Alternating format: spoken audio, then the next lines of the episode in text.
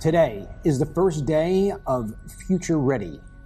That is a program where I am interviewing people who are experts in their field of study or in their profession, and they are going to help us be prepared for what comes tomorrow. So get ready because it's all unfiltered. Dennis Michael Lynch gives you his word and he will never let you down. He will always fight for America. The only one who really puts his money where his mouth is is Dennis Michael Lynch. Hello, I'm Dennis Michael Lynch, and I thank you for joining me today. I'm going to be bringing in a man named Sheriff Eric Flowers. He is the sheriff of Indian River County in Florida. He has a fantastic track record. I know this because he's my sheriff. He's up for reelection this year. And of course, uh, he's battling all the evil that is on the left. And yet, this man continues to do all he can to make Indian River County a safer place. We brought him in to be the first guest on this new series that I call Future Ready. It airs every weekend, 52 weekends, to where I bring somebody in here in the studio to be my guest or I interview them on the big screen. Uh, Sheriff Flowers has joined us today to discuss a few pressing items that are happening here in America and that could very well become major, major issues beyond how major they are already if we don't put new practices into place. One of the things we're going to speak about today, and we're going to start off first with, is the dangers of AI.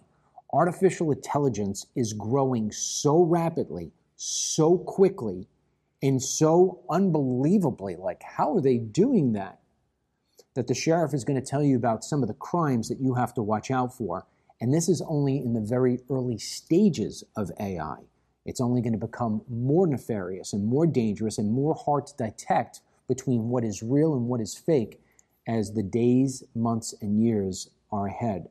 Then we're also going to be talking about the drug and homelessness issue that we have in this country. The drugs right now are insane.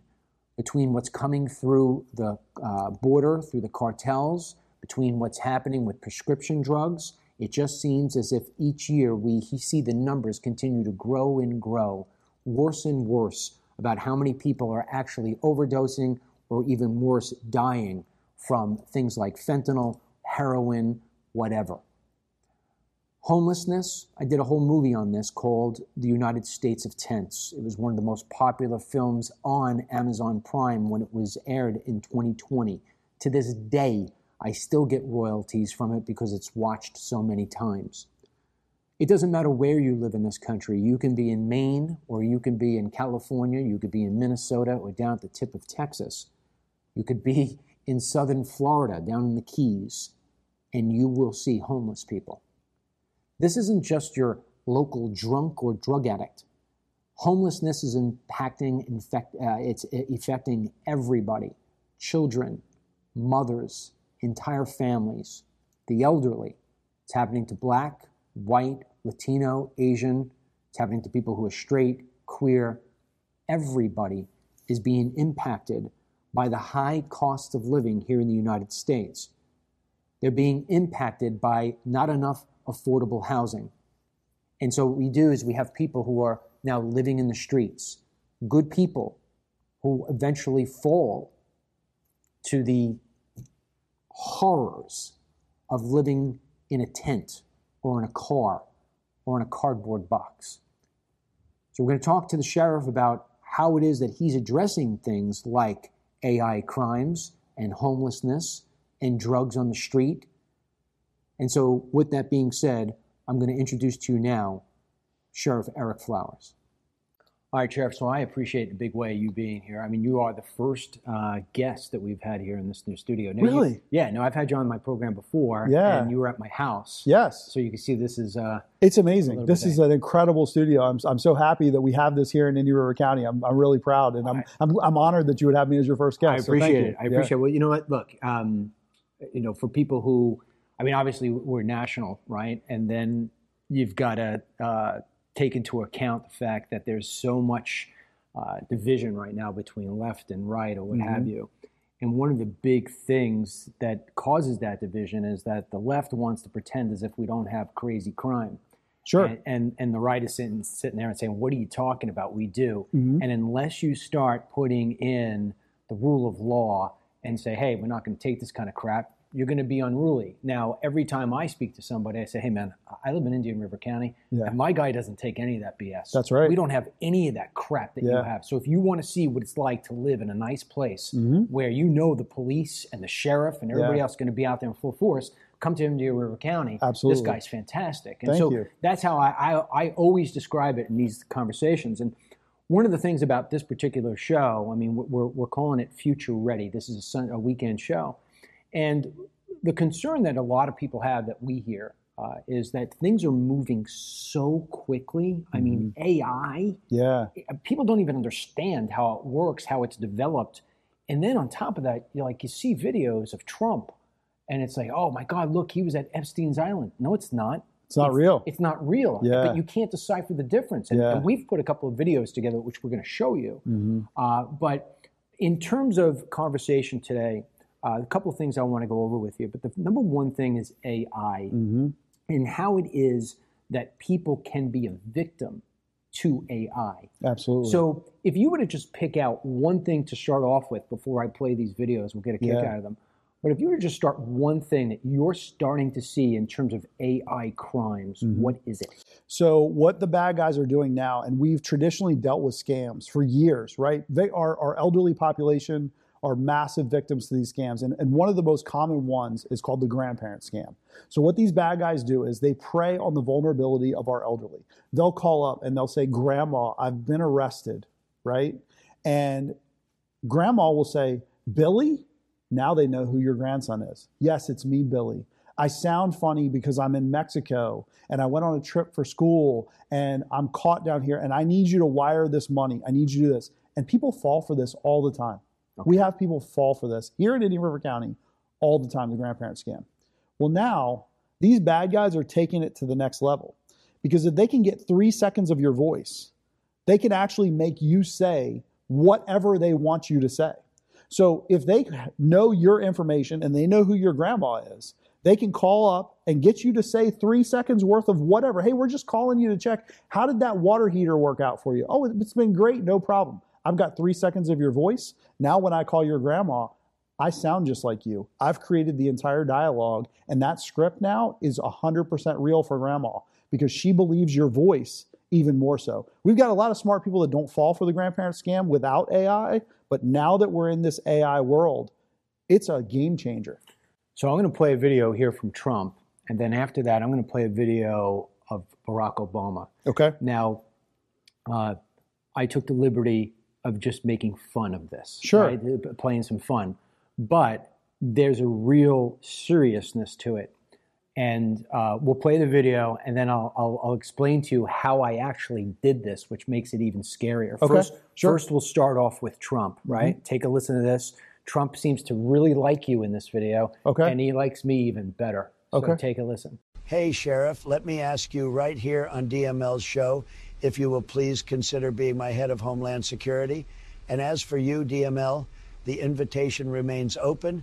If you would like to be my running mate, you would make a great looking vice president. Love your hair, it's thicker than mine. Well, hey, So- listen, I got an offer to be the Department of Homeland Security, so I've got to go.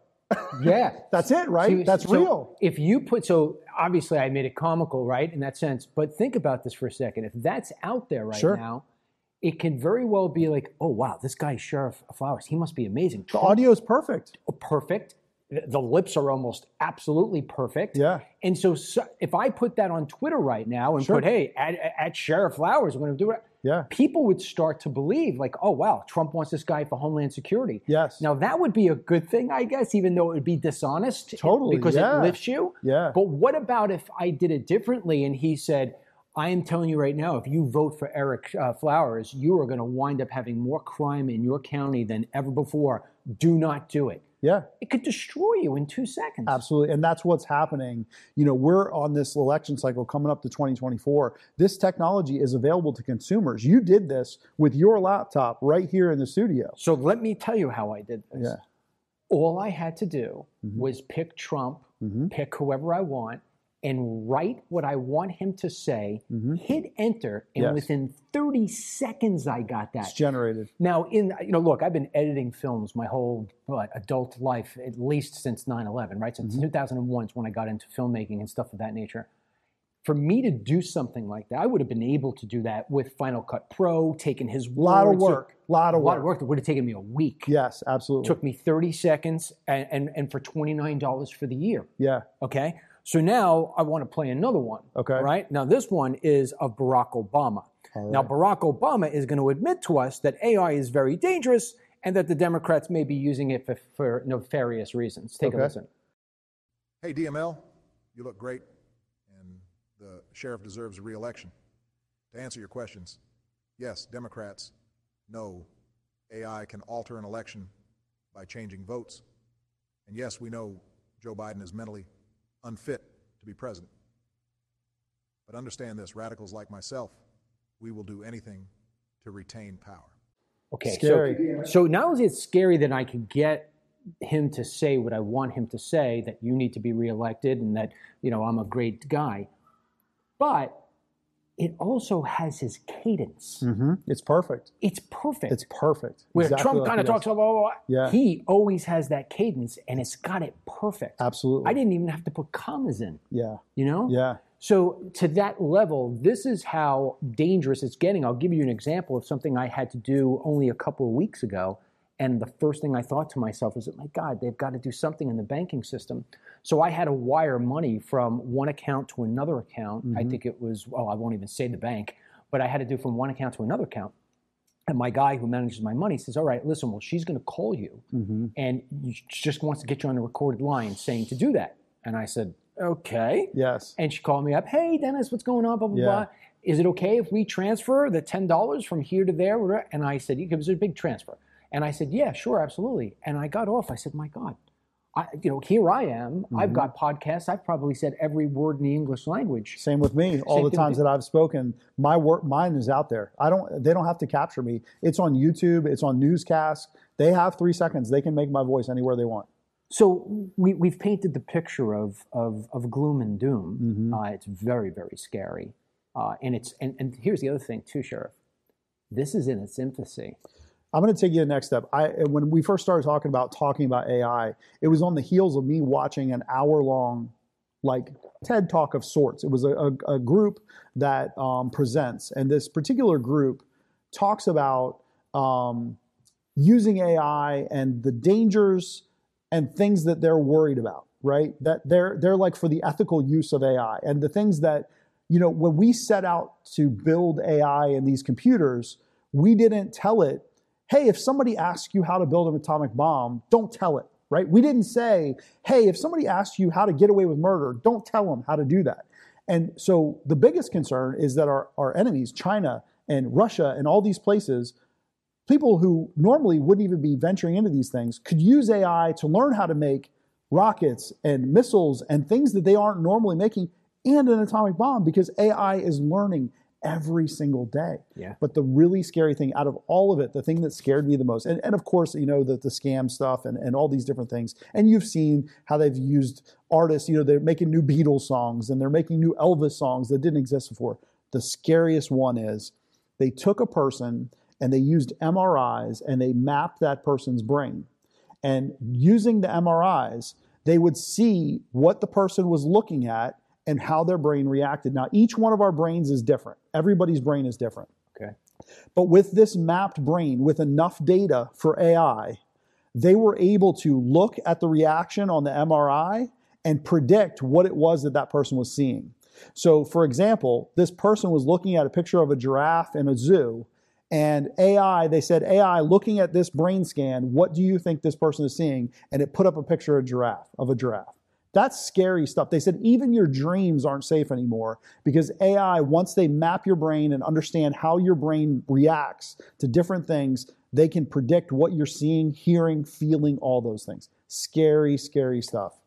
It's very scary stuff, especially if it's used for wrong purposes. Think about how they interrogated people before. Now, if we have this technology, we can map a person's brain, we don't have to interrogate them anymore. We're going to find out what they're thinking when we show them a picture of something, and we're going to get that data. That's insane to me. All right, so uh, uh taking it down, we're going to stay on that for a second because um, that's very scary. I've never heard that before. Yeah, that, that I'll is, send you that link. Oh, I please, mean, that, it was incredible. I, I, don't doubt it at Yeah. all. I believe it to true be true, especially what I've. I mean, look what I just created with Barack Obama. Right. And two of the most recognizable, powerful men in the world. I just made them say whatever I want them to say. yes. when you look at AI and what it's pumping out, um, in the giraffe example, they got it right. What happens when they get it wrong? Absolutely. So my son and I, we did a whole program going back a couple of months ago, and um, we tested the, the system, and we put in there. Now I'm not some public figure like uh, Tucker Carlson, right? Everybody knows Tucker Carlson. I've got a smaller crowd, obviously, but there's enough people who know me. So we we put in there um, who is Dennis Michael Lynch, and AI fed it back it said that I had run for Congress twice and uh, unsuccessfully so, and that I had been interviewed. Um, I had been on shows like uh, Ben Shapiro and a couple other ones, and every single one of those things is untrue. I never ran for Congress, mm-hmm. especially twice and lost. Right. And I've never been on Shapiro's show. I've been on a lot of shows, but not on his show. And I said, you know what? I think what they did was I think they confused me mm-hmm. with uh, Dan Bongino. I think Sure. what they did was they took two people mm-hmm. who sort of fit that same profile and mixed Yeah. it into one.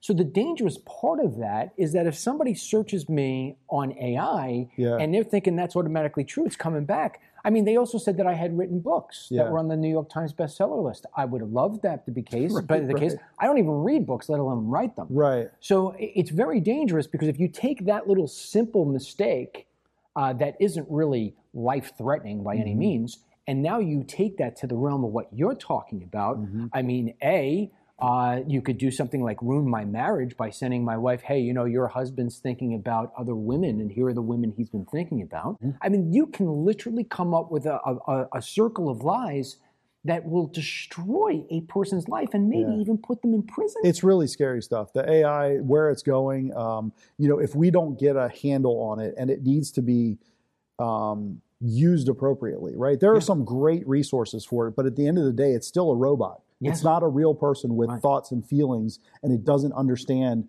those things that it could absolutely destroy society, that it could destroy anybody. Do you have, I mean, look, from the signs of hope, uh, do you have anything from a law enforcement uh, perspective to where you're saying, hey, uh, at least we're getting in front of this AI, or hey, we think we're going to be able to combat it in this way or that way? Or is it one of these things where we're like fighting with our eyes closed? legislative session kicked off today. I know that there are some bills in Florida that are aimed at discussing this exact thing. Okay. I'm hopeful that our legislature will do something this year um, to at least put AI on the books. Right, that would be a wonderful start. Um, obviously, I have no faith in Washington that they can get anything done. No. Um, so I don't expect to see any legislation out of DC. But I think at least at the Florida level, we could hopefully start to do something. You know, there's some really great uses for it when it's used responsibly. And I can, I, you know, we've already started employing some technology that's making our community safer as a result of it. That employs AI, but there's always a human on the other side of it to Right. make sure that we're not violating somebody's rights, that we're not just going outright based on what the AI says. So, just give me one example that I think you'll really appreciate. Yeah. There's um, video cameras all over our schools. Yeah. And at um, the, and we're growing the number of campuses that it's on, but all of our middle and high schools have a AI set of eyes that watch the cameras looking for any sort of weapons, whether it's a handgun, a rifle, and it's looking for the motions associated. So it's trained to look for what a person carrying a rifle walking into a room, what a person drawing a gun looks like. And if it finds any of those things, it alerts a system. And there's real, actually retired military personnel on the other end of it who watch it and if there's an alert that comes through, immediately my school resource deputies get a message, an alert, hey, there's a potential for this. They can see the photo, they can see what it looks like, and it actually draws where they think the gun is in the picture.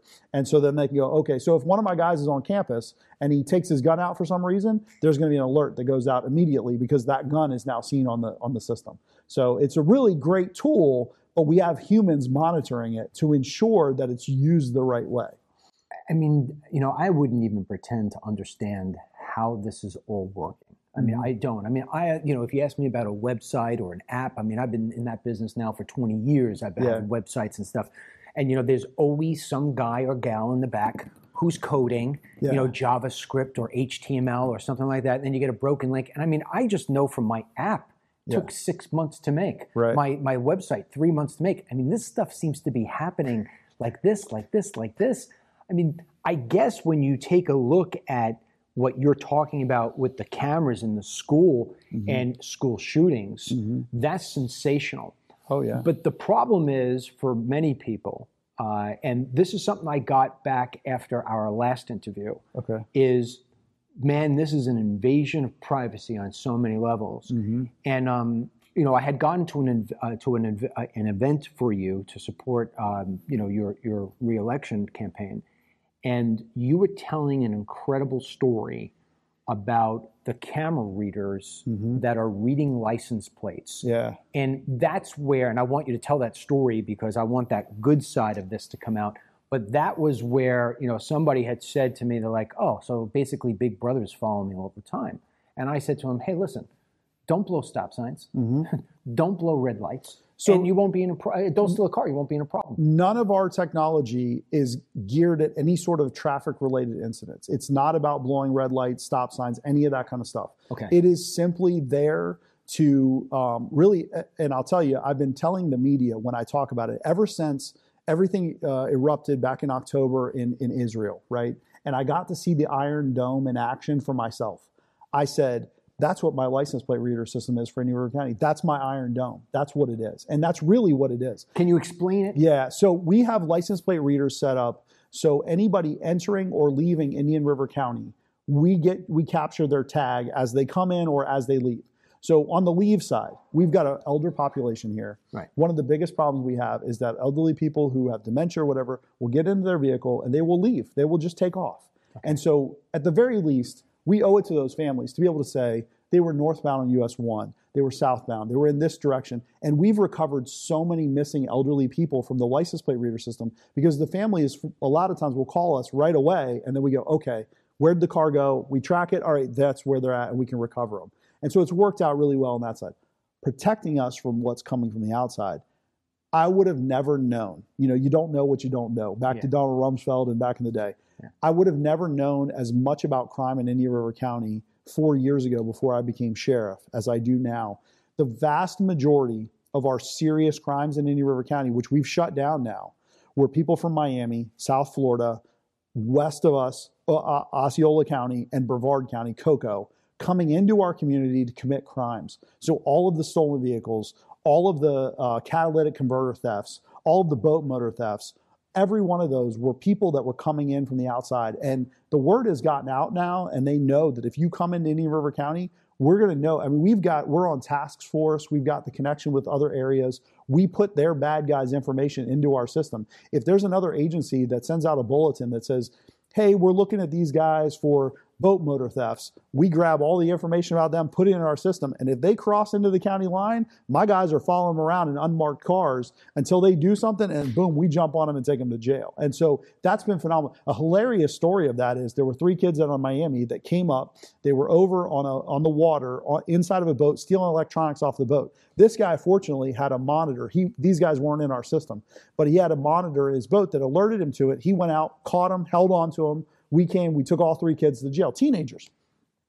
So the one kid calls his mom, Mom, hey, I'm locked up here in Indian River County. We were stealing this stuff. Mom gets in her car. She comes up. As soon as she gets off our exit, she gets pulled over. She had a warrant out of Miami. She's coming to rescue the kids, and she had a warrant out of Miami. So mom went into jail with them too. So here you go. Welcome to the Indian River County Jail. Really? And so we've got so many stories like that. Just last week, I had a 13 and a 15 year old that committed an armed carjacking in Fort Pierce. 13 and 15 God. armed carjacking in Fort Pierce. They get in the car. Immediately, Fort Pierce puts it in the license plate reader system. As soon as they cross into our county, our guys know they're there. We're on top of it. We throw stop sticks, we flatten the tires, we take them into custody. 13, 15 guns, everything right there in the car. Really? So it's incredible, the stuff. And we've recovered missing elderly people from other communities. I was coming into work about two months ago, and um, I heard it on the radio in the morning. This lady had gone missing in Citrus County, way across the state. She had diabetic issues, dementia issues. For some reason, she had made it all the way to St. Lucie County. She's driving north. She hits on our license plate reader system. We stop her. She's totally confused, has no idea where she's at, and we reunite her with the family. So there's so much good that is coming from the system, and we're not using it for minor traffic infractions. We're not using it for, you know, you, you didn't have your registration in your glove box. We're using it to recover serious crimes. Uh, I know John Walsh told that one story that you really liked. It was a, Yeah. a father out of Chicago Yeah. who had taken his two kids. They were um, kids that were non custodial to him. The mom had full custody. He went and snatched them up. Supposedly, John says that he was going to sell them down in Miami or something. He was on his way through. He was He gonna got off of our exit. As soon as our guys knew that this had happened, we assaulted the car, took him into custody, re- recovered the kids, and got him back to mom. And that is one of the biggest things that we see. So, you know, we have ni- two exits off of 95 out here. right. We have plenty of gas stations that are right at those exits Yeah. every single day. Our recovered stolen vehicle rate is up over 700%. Every single day, somebody gets off at our exit to get gas and they don't realize that their day is about to end in Indian River County. And we just assault the car, take them into custody, and every single time it's like, oh, I, I got off the wrong exit. I got off the wrong So, exit. so if you think about it, I mean, this is, is a really good story in the sense that just based on what you just said right there, I mean, uh, you're saving lives. I mean, those two kids, I loved that story when it was told because, uh, you know, you, you think of uh, what was that movie called, Dennis, that we just watched with the kids being stolen? Sound of yes, Freedom. Did you see yeah. that movie, I haven't of seen it yet, but I've heard a lot about got- it. so I only, you know, everybody wanted me to watch it forever and give a review of it. I just watched about two weeks ago. I think you get it on Amazon or Netflix. Okay. Blown away. Blown So away. people don't realize the human trafficking situation. It is massive. It is absolutely massive. It's here in Indian River County. Is don't it? let anybody tell you it's not. Yeah. It's here. It's 100% real. As a matter of fact, I had this conversation with Commissioner Fletcher yesterday. There's some people who have this pushback. Oh, it's not here. Even if you take off all the stuff that happens at the truck stop, at the at the hotels, all this stuff, in our Asian community, our folks that are working in, in Asian food and the nail salons and the massage places, there are trafficked people that are in the background that you don't even realize. that were brought They might not even realize that they have somebody working for them that has been trafficked before. They might not even realize it. I mean, it's so, in other cultures, it's a normal thing. It is. Plus, you know, one of the things that I've learned uh, earlier on in my career when I was making my uh, immigration films and l- working with sheriffs like yourself and Mm-hmm. people from DHS, they tell you stories and they say, like, you know, you talk about the nail salons. Yeah. He said, look, man, you go into one of these nail salons or one of these massage parlors or something like that, and those girls are there. He goes, a lot of times those girls have been trafficked. Yes. They are there working. Mm-hmm. The reason why they don't try to escape is because if they try to escape, they're told that the families that they have, wherever those families are, are going to wind up dead. That's right. And so they stick in that environment, and it's almost like they're prisoners forever. And most of them don't speak the language. They have no way to tell us any of this stuff. And they're scared, like you said. But here's the real deal we've got a massive Hispanic population in the north end of the county. Fellsmere has been traditionally uh, a place where you know we had people coming in to pick fruit, things like that. The Hispanic population has a massive problem with human trafficking. We have a Haitian, a small Haitian population, especially in Fort Pierce. Those folks have a human trafficking problem coming in off of boats. They're brought here, they sell, they do whatever. It's it's it's a major problem, and that's not the traditional American population that gets trafficked. I've got right here. You, we're we're not too far. I'm not going to say where we're at in the studio, but yeah. we're not too far from it. There's a children's center, and those kids are somewhat throwaway kids, right? They're they're in the system. Those kids walk away from there all the time. I mean, we're I, I on a quarterly basis threaten them that you use up so much taxpayer dollars that I'm going to make you pay for a full time deputy to work there. I mean, that's how bad it is. And these kids walk away. It's a massive problem. But those are the kids that are ending up in human trafficking. They're ones who aren't really accounted for. They start to age out of the system, 16, 17 years old. The system kind of goes like, we don't know what to do with these kids. Right. And all of a sudden, they're hooked in with some guy who says, you know, I'm the one who cares about you. I'm giving you this. I'm giving you this. And next thing you know, they're pimping them out. They're prostituting them at one of our hotels, and we're dealing with that. And so anybody who is is out there and you're going on, it used to be Backpage. I don't know how people are getting these these contacts anymore. But if you think that these prostitutes that are out there are innocent women who want to choose to do this, Many of them are young women who are forced into it. They're slaves. They have no choice but to do it every day. And so when people tell me, you know, prostitution is an innocent crime, absolutely not. Absolutely not. There are way too many victims that are a part of that. Yeah, it's so I- sad. I mean, you can take that uh, the the, the profile of the person who's getting kidnapped Yeah. and just expand it. I mean, look, you, we just talked about John Walsh. In fact, we're reaching out to him to come on the show too. Good. I mean, John Walsh's kid wasn't somebody from Haiti or Mexico or somewhere in the Middle East. I mean, he was uh, I don't know where were they? Connecticut, I think he lived, or somewhere. South Florida. South Florida. That was I mean- actually South Florida. I mean, there you go. I mean, you know, traditional, uh, you know, white kid did- in a normal neighborhood, you know, Yeah. wasn't, and all of a sudden snatched and gone. So the fact that you've got a technology that some people would deem, oh, it's Big Brother. If you look at it in the way that you're using it responsibly and applying it, it is Yeah. actually saving lives in many different ways. And on top of that, cutting down on crimes. I mean, the numbers you just pulled out about how the car thefts. I mean, I, I my car insurance is insane. Yeah. And I just asked them, they said, why? I have a BMW. I said, Mm. why did it go up so much? And like, your car's one of the most top stolen cars in Florida. So in 2023, we just finalized the year. We're just starting to get our numbers back. I had one gun-related homicide in Indian River County for all of 2023. One. That's One. like records. Like we've never had a number like that before. Really? And I, I I attribute it to the system that we have in place. And just for your listeners, that if they're giving you feedback about this, just so you understand, the system, the license plate reader system, it is cloud-based. All mm-hmm. of that information goes up into the cloud unless we query it or look for it. It's not something that comes. I don't get a list of license plates every day. It doesn't happen like that. And after 30 days, the system writes over itself. If it's not something that we retain for a case, if it's not something we case, we stay, we save. It just goes on about its way. If we don't save it, and so there are times where we have people that are we believe are involved in human trafficking or drugs or things like that, and we flag their tags in the system and we keep that data because we want to know what are you up to, and it's part of our investigation. Right. But the average citizen that comes and goes, we're not saving their data. We're not looking for them. If something comes up, they're involved in a hit and run crash or something, which I just had a family down here that was involved in a hit and run crash, and he goes, There's a license plate reader right here where it happened. Great, buddy. We're going to have that data. We're going to tell you who it was, and we're going to hold them accountable for that. That's where we're changing things. That's where we're helping people. So if we take if we take what we talked about so far, AI and all of the things that we have seen in 20 minutes of uh, between being able to detect if somebody's going to pull out a gun, to change the words that we want, to be able to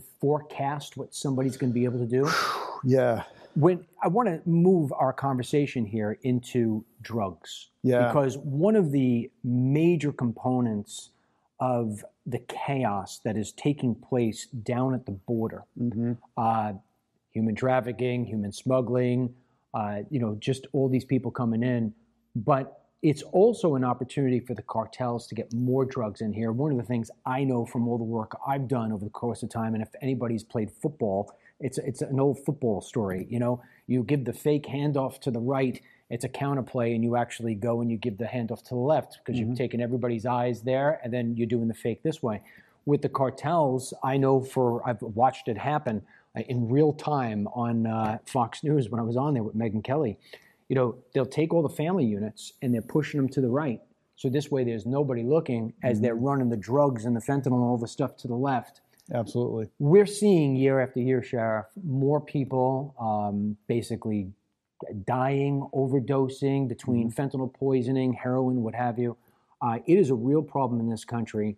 I think it's designed uh, by China. It's designed by the cartels to water down this country, make us weaker. And it's one of those things where it's just like, wait a second. Every president that goes in always says they're going to fight the war on drugs, and nothing ever happens. Mm-hmm. Is there a way that we can use those plate readers and technologies and cameras and AI and bring it all together and actually, once and for all, kind of put a stop or at least start to win the war on drugs? Because right now we're getting our asses kicked. Without a doubt. Right here in Indian River County last year, I tell you, we had one gun related homicide. Yeah. I had 20 overdose deaths. 20 overdose deaths here in Indian River County in a whole year. in an entire year. That's more than one a month that we mm. lost. And these are not elderly people, Right. these are younger people that get addicted to this terrible stuff. And I will tell you, you know, we as a country had identified that the opioids were a problem and we started to attack that problem. Yeah. And at the same time that China releases COVID on us, fentanyl really takes off. Yeah. And I think that was 100% by design. Of course. They said, if we don't get them with this, we're going to get them with this. Yeah. And they were sending, they were attacking from every every angle. And so, fentanyl is a lab created artificial opioid. Yeah. It's, it's an op- opiate drug of sorts because the heroin that came out of the Middle East, that came out of Afghanistan, they couldn't produce enough of the poppy, they couldn't produce enough of it to make it at the volumes that they're making this fentanyl at.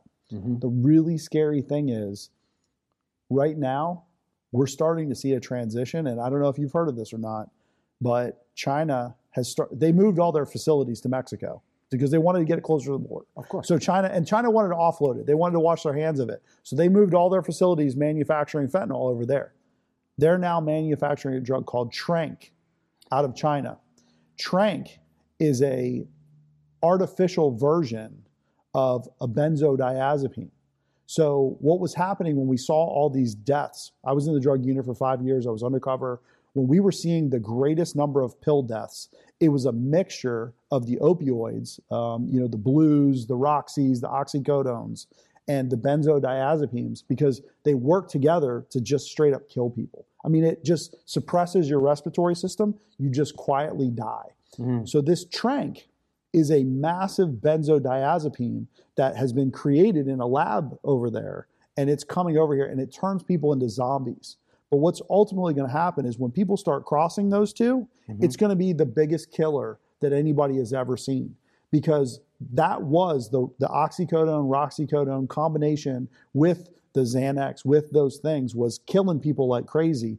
Fentanyl in and of itself is killing people like crazy. Add in that tranq component and it's game over. So it's very dangerous out there. If you're somebody that's addicted, you're moments away from dying. The next thing you buy could kill you. I have never done a drug in my life. I've never even taken a, a hit of I've weed. never smoked a cigarette. Me, myself as well. I've never smoked a That's maybe why I like you so much. I haven't smoked. I, I haven't smoked a cigarette. I've never taken a joint. Never done any drug at all. I mean, I'll have a cocktail, so I know what it's like to be buzzed and, and, Sure. and, you know two sheets to the wind. But I, I've never used a drug. And recently, I had to go to the hospital for back pain that Mm. was like beyond anything I've ever felt in my life. And when I went in uh, there, you know, it was it was impacting other parts uh, of me. And they said, "Look, you know, we got to do a shift for you, and uh, we're, we're, it's going to hurt." Yeah. I said, "Oh, really?" And they said, "Yeah." So I said, "All right, what are you going to give me?" So they gave me some muscle relaxer, and it, it still didn't do. it. I was like, "Ah, I still feel." I said, "All right, we're going to give you fentanyl," and I said, "Whoa, Yeah. fentanyl." You know, because I go right away. I've seen people on fentanyl. He said, "No, mm-hmm. this is this is you know medical fentanyl." I'm mm-hmm. like, "Okay."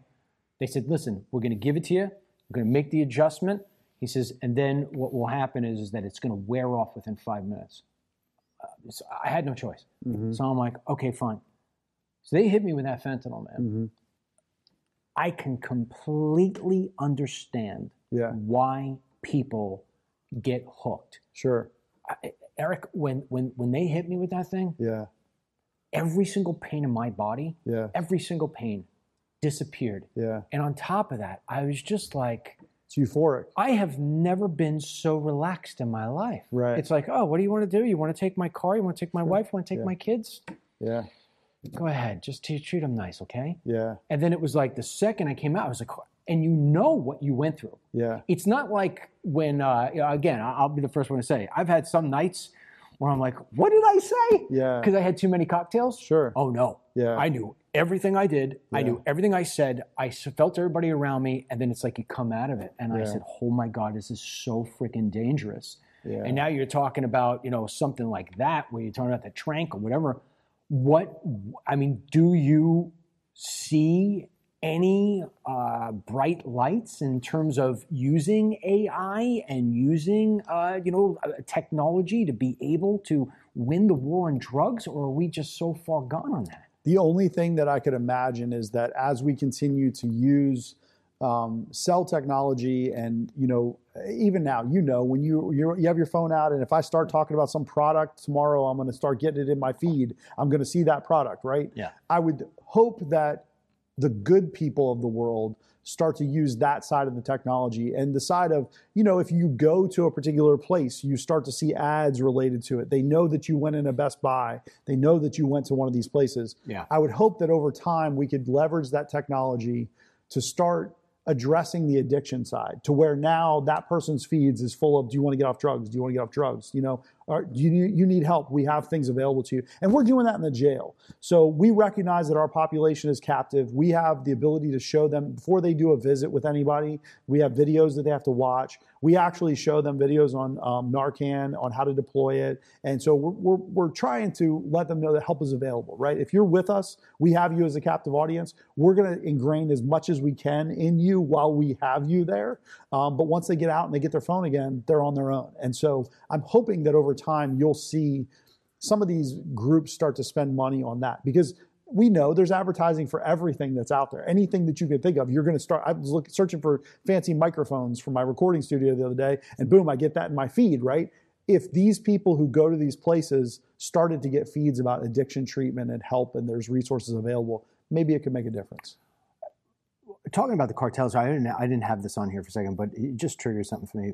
Um, my son and I had a podcast earlier in the week, and we were talking about uh, what was taking place in Ecuador. Mm-hmm. You know, all that craziness where the cartels are taking over. Yeah. And we were we were bringing up a scenario where uh, the United States right now has cartel in almost every town and city. I mean, they're everywhere. Yeah. Uh, in Indian River County, whether I don't want to really bring it just in Indian River County, I want to do more of a national sort of thing. But I know your your focus is here. I mean, uh, without getting too deep into detail, which I'm sure you can't, but I mean, do you know of the presence that they have here? I mean, is there a presence, or is it still the nickel dime guy who's five people down from anybody dangerous? So, the folks that we have in our county, for the most part, I would consider like associates. Okay. So, you would have somebody who lives here who has relatives or family back in Mexico or who has connections to, like maybe family ties to.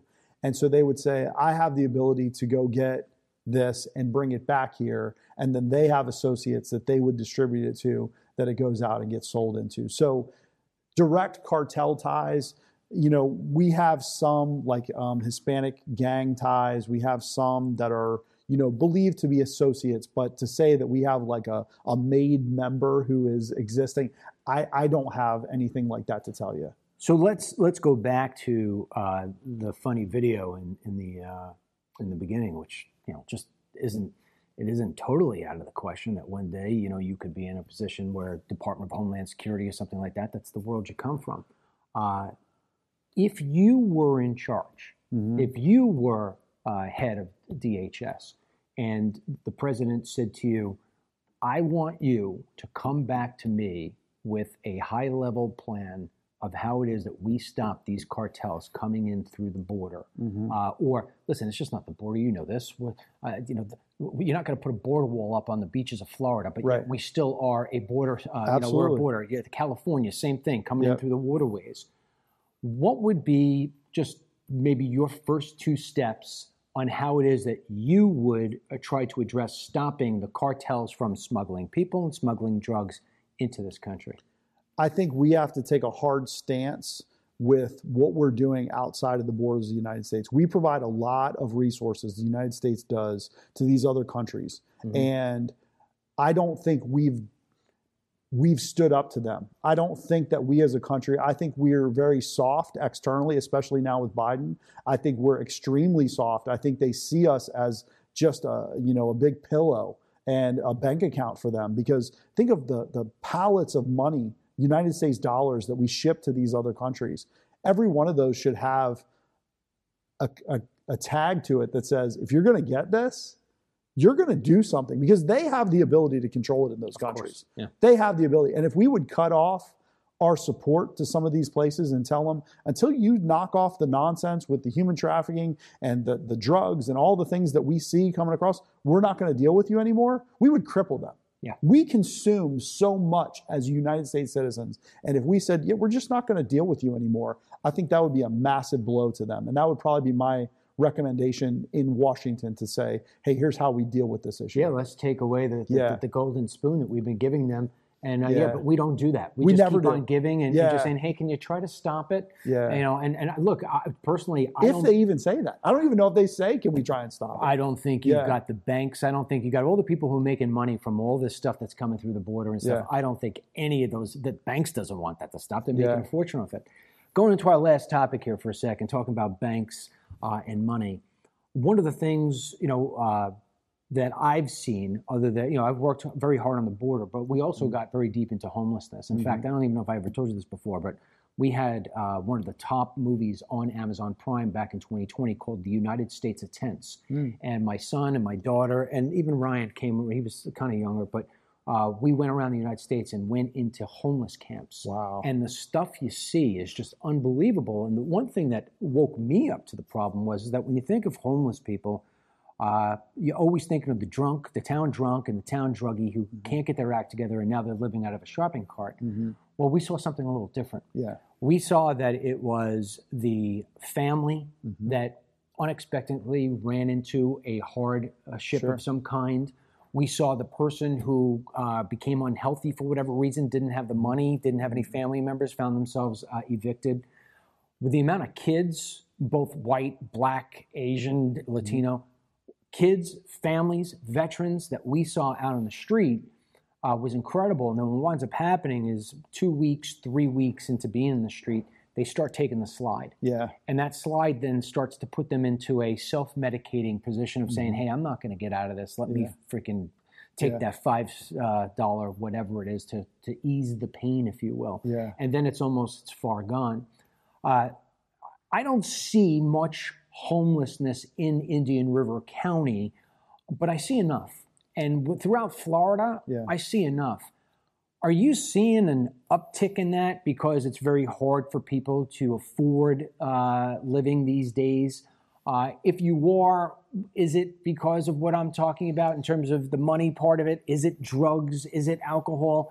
And wh- what can be done about this homelessness problem that we have? Because I can even tell you here, so, and again, I don't want to reveal where we are, but uh, there are times when I'm like, who is that? Mm-hmm. And then I recognize the fact that some guy living out of his car. Mm-hmm. Um, and I just say, oh, okay. Know, So I call, I separate it. I call chronic homeless Mhm. the folks who have mental health issues, substance abuse issues, who are really, um, some of them even want to live in the woods. Some of them want to have that. You know, some of them are veterans. Some of them are people who say, I want to be out in the woods. Once you leave me alone, I'm going to drink myself to death, and that's what I want to do yeah. versus the people who just need a hand, right? The people who, if somebody would reach out and pull them up, they'd probably be okay as long as you get them before that three to four week slide, right? Yeah, yeah, right. So episodic there's the chronic homeless, and then there's those folks. Yeah. And so the chronic homeless is the unsexy side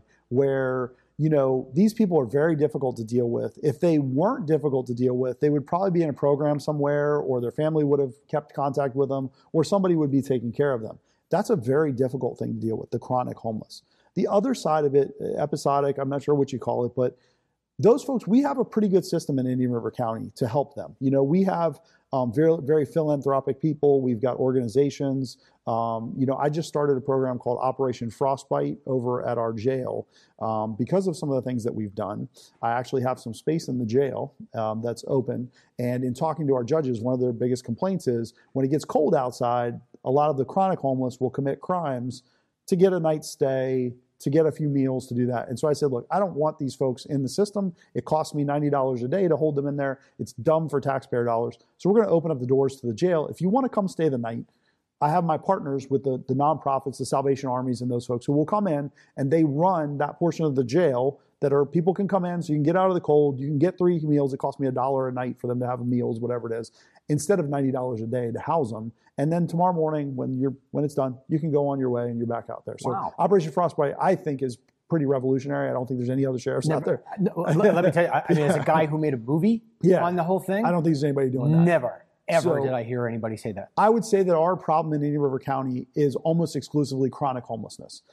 You, we do have the people that are living in their cars, but if they're willing to work with the resources that are available, those people will. So either you're going to go from being episodic, you know, homeless to being a chronic homeless person, or you take the resources that we have, because I do believe we have good resources. What these people are actually called, according to United Way, which we work with, is called ALICE, the ALICE population. Have you heard that before? No. Asset limited, income constrained, employed. So these are people who don't have assets, right? Mm-hmm. They're barely making by, and one incident happens, and they can be homeless over yes. that one incident. That's who they are. Yeah. And so if they don't get any help, they're gone. They're they're going to go down that path. They're going to be gone. Yeah. And we we do have a small subset of those, but our chronic homeless is the big deal. And I actually have a deputy, full time community service deputy, dedicated to homelessness. Dude. That's his job. Really? That's his job. And I don't think you see that other places either. One of the reasons I do that is because I want to make sure that my patrol people know where our homeless are at in the community. So his job is to go out, document them, talk to them, get a rapport with them, not arrest them, but be there to get their information. Because the reality is, some of them are going to drink themselves to death in that spot. Some of them are going to overdose on drugs in that spot. Sometimes we have fights out in the homeless camps, and they get, you know, they're drinking and they're fighting. And I need somebody to know who they are, what their contacts are. And a lot of times, too, we'll offer those people through my homeless deputy. We'll say, Do you have family somewhere else? Can we put you on a bus back to Chicago? And we put them on a bus and we send them back to Chicago. We offer them that opportunity because I would much rather spend 100 taxpayer dollars on a bus ticket back to Chicago than deal with this guy in our county for the next two years or whatever. Oh, absolutely. And so we, I, I, I do that. You know, I offer that to them that we will get you back. We will get you to where you need to go. Have Have you seen people take advantage of your uh, what did you call it? Where they could come to the uh... the frostbite? Yeah, the frostbite. So we just started it um, okay. uh, this year, and so we haven't had a lot of cold days. We were going to have pretty it, cold this morning. It was okay. it's okay.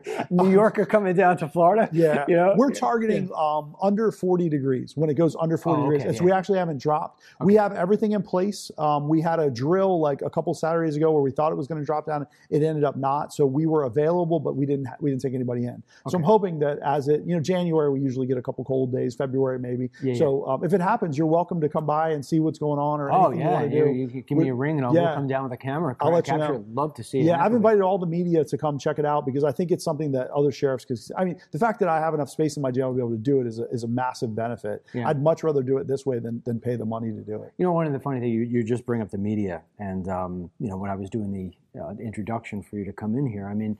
Uh, unfortunately, the media in this country is uh, dominated by the left. Absolutely, the fake news. The fake news. Yeah, and and they will do anything and everything to disguise the truth, to alter the story, to bend it a little bit left, a little bit right uh, and never right in terms of politics. But you know, just so this way it seems a certain way. Mm-hmm. I mean, you could take the border for example. How mm-hmm. many times did Obama tell you that the border is secure? Mayorkas is still saying the border is secure, and so the person who's not watching a lot of videos and stuff just hears that and says, "Oh, come on, it's a right wing thing." Yeah. I mean, how? Uh, just winding down here, especially with trying to run for reelection. Um, you know, you said you, you ran four years ago, you won. Uh, I've seen as somebody who moved into this county uh, I've seen the benefits of what you've done. In fact, I talk about it all the time. The way I met you mm-hmm. was I was here for a week and some drugged out couple came, grabbed my wallet at the middle of the night, took off. You guys caught them within a couple of hours, and it was like, wow. In New mm-hmm. York, I wouldn't have even had a response, let alone a result. Right. Um, do you see the, the, the media being a hurdle for good people like yourself Absolutely. who have a great track record to be reelected? The media doesn't like that I have shaken things up. They don't like that we are reg- you know when we arrest that 13 and 15 year old kid for carjacking they want to go down oh he's a good boy they, they were just it was a bad night that, no these are 13 and 15 year olds who armed took some kids, some guy's car, yeah. shook that poor guy up. That's a story he's going to have for the rest of his life where his car was stolen. Yeah, we flattened the tires. Yeah, we took those guys into custody. And if we got a dog bite them, we're going to dog bite them. Yeah. And so when people commit crimes, they need to be held accountable. And the media doesn't like that. They don't like it. They want people to, oh, we feel good. Look, I'm all for feel good. I'm doing this Operation Frostbite. I recognize homelessness, drug addiction. Those are all big issues that we need to work on. And I'm working on those things in every way I possibly can. And once we get them in our custody, I'm willing to give you a second chance. I mean, we've got we've got this pilot program that I'm running we've taken these people that are 60, 30, 60, 90 days out from being released, and we have a team of nonprofits that meet with them. Where are you going to work when you get out? How are you going to get there? We're going to give you a bicycle. We're going to give you a resume. We have second chance employers that are all lined up to hire these people tomorrow because nobody wants to work in this country right now. So I have my inmates that meet with them before they ever leave the jail. 12 people have left the jail as part of that program. 11 of them are still gainfully employed in Indian River County. This is just in the last six months. Mm. Only one of them was rearrested. And previous to this, our recidivism was up over 70%, that these people will come back to us, come back to us, come back to us. These people are now gainfully employed, they're productive citizens. So if you come into our, our county and you commit a crime, expect to feel the full brunt of the Indian River County Sheriff's Office on you. But once we get you in handcuffs, we're going to take you over. We're going to see if we can fix you. Yeah. If we can't, then we're going to send you to prison for life. That's just how it is. And so I can be compassionate about it, but the media doesn't like that narrative. They don't like that at all. They want everybody walking in the front door and walking out the back door and what they're doing in New York and other places. I guess they love the sensationalism of seeing that looting and stuff that's happening. It's not going to happen here in Indian River County. Try that. Go ahead. Yeah. You know, try that in a small town, right? Yeah. Give it a shot. You see what happens. We're going to mobilize the SWAT team. We're going to mobilize our guys, and we're going to end that right now. In Miami, it just happened uh, right before New Year's. I don't know if you saw it turned into a whole thing with aliens. It's a hilarious controversy down there. Okay. But they had a massive police response to the Brickell area downtown, Yeah. where this pack of like 50 juveniles was shooting fireworks at people, and then they started looting. And so everybody responded to the event. And then, of course, the Miami-Dade Police Department didn't do themselves any favors by not saying what it was or what was happening. Probably because they're a little more liberal than other places, right? Yeah. Me, I'm going to get on the TV and I'm going to say, this is what's going on. These kids are out of control. And this is why I've got 65 police cars down here doing our job. And so a lot of times, that's the other problem. As an elected sheriff, I can sit here and tell you, I can say, hey, this is me. This is what I'm doing. Like it or don't vote for me. Don't vote for me. It is what it is. Police chiefs can't do that. Police chiefs work for a city manager who works for mayors. They can't, they can't be open and honest about stuff. And so if you look every place where you see these issues, it's police, it's police departments. If we elected our police leaders, it would change everything. You know, the other thing too, just just to put this out, this is completely different, uh, but it's still in the same realm. We just did a, a report the other day, my son and I. Dennis, what was the number? 370 something cops shot. There was only 370 cops shot in the United States in 2023, with over Yes. 40 of them dying. Yes. And my feeling is is that the media is to blame for that because the media pushed this to fund the police narrative. Absolutely. The liberals got behind it. They were like hand in glove. And so now the idea is that you are the bad guy for mm-hmm. trying to put the bad guys behind bars. You look at a 13, 15 year olds who have guns, who are going to steal a car. That's a mindset. Yes. And I don't give a rat's ass how old that person was if god forbid that person shoots me or one of my family members whether they're 13 15 or 55 or 75 my kid my family is is hurt That's dead right. or otherwise it, having Yes. some hardship you think i give a rat's ass whether he's 13 or 15 Yeah. i want you to get those guys and lock them up Yes. and and the fact that the media wouldn't want that and wouldn't support that, they won't change their narrative or their position on on it until it's too late. Meaning that it happens to one of them. Yes. I I, I don't want to see bad happen to anybody. Yeah. But I read some of the articles that are published in this Indian River County. Yeah. And I say to myself, you know, I'd love to see whether or not this guy or that gal who just wrote that ever wound up having one of their families raped, Mm-hmm. stolen from, beaten, shot, whatever Mm-hmm. it may be. I bet you it hasn't been. Let's see how big your pen is going to be Yeah. Mm-hmm. when it's your ass that's it's it's on a hospital gurney, or you're praying to God that Yeah. you know your kid uh, survives the night because they were just beaten down by some 13 year old thug with a gun and fatherless. Yeah. You know, so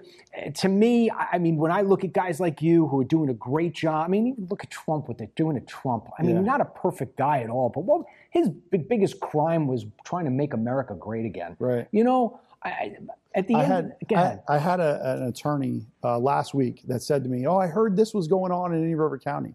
I said, "Who'd you hear that from?" They were saying there was a bunch of shootings. I said, Who, "Who'd you hear that from?"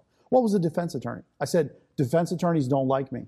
Defense attorneys don't like me because they should like me because I'm giving them plenty of business, Yeah. right? But they don't like that we're holding people accountable. They don't like it. The media doesn't like me." The pawn shops don't like me because I call them out on their nonsense. The tow truck uh, companies, I go, hey, you guys are practically criminal over here with what you're doing to people because people are in their worst possible position. We've just towed their car because they were involved in a crash or something like that. And you're going to charge them some exorbitant fee over this? Like, that's insane to me what they've got going on. There's so many of these places that are just borderline criminal. And so I call it like it is. I say, hey, this is what it is. I don't like it. I don't like what's going on. And people don't like that. The, the media doesn't like that. But I can tell you, my constituents do. Oh, yeah. I'm not Grady Judd. I'm not Wayne Ivey. Those guys get a whole lot of media attention. They go out, they do all this stuff.